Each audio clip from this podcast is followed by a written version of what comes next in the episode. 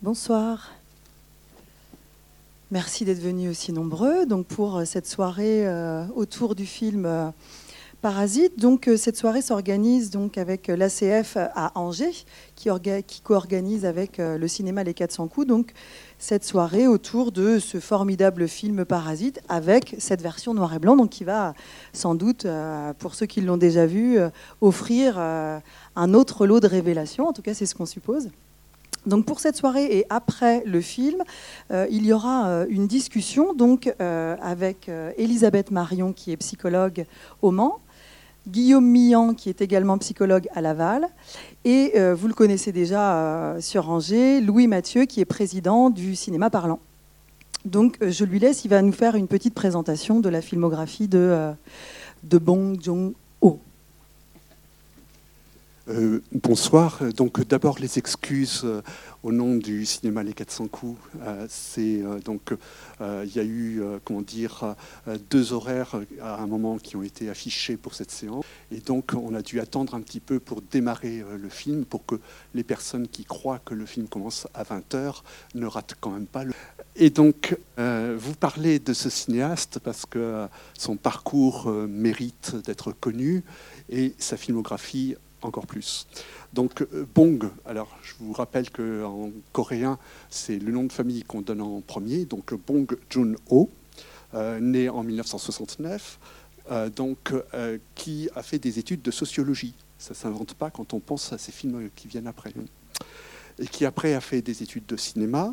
Et son film d'école, vous savez, dans toutes les écoles de cinéma, il y, a, comme ça un film d'école, il s'appelle Incohérence une comédie noire qui critique la société coréenne.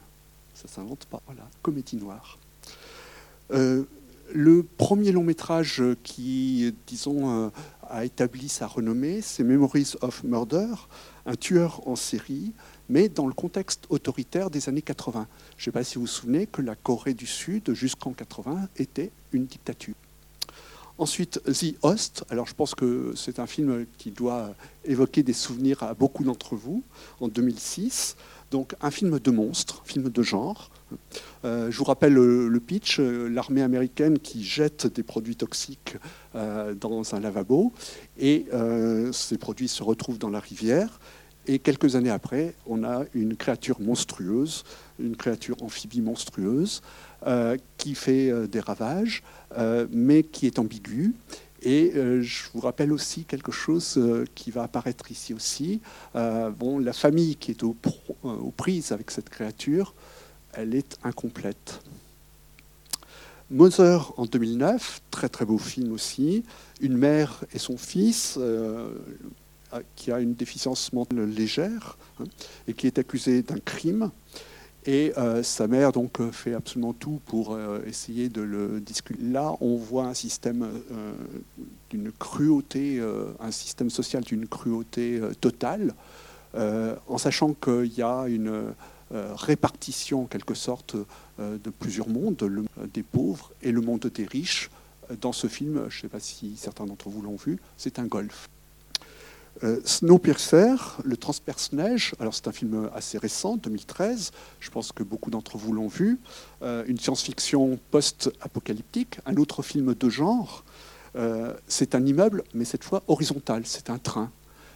et dans les wagons de queue, il y a donc des gens, enfin une masse de gens qui sont confinés dans un endroit sale, sans lumière, et qui sont les pauvres.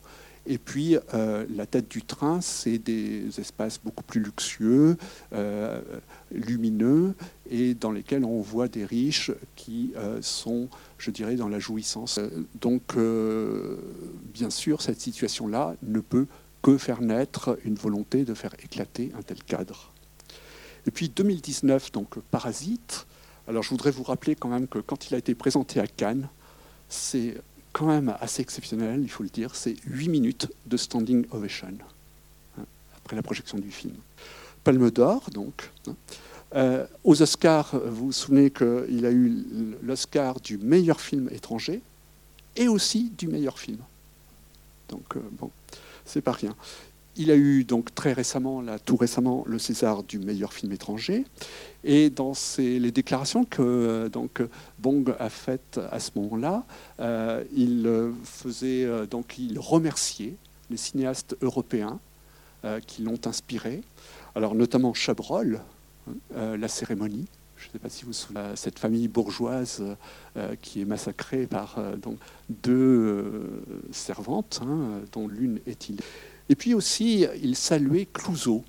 Alors Clouseau, ça peut paraître plus étonnant parce que c'est un cinéaste qui n'est peut-être pas connu euh, pour, euh, je dirais, la peinture euh, de la société, mais quand vous y repensez, par exemple, le salaire de la peur, vous voyez des personnages entièrement obsédés et dont le destin est complètement déterminé par leur besoin d'argent.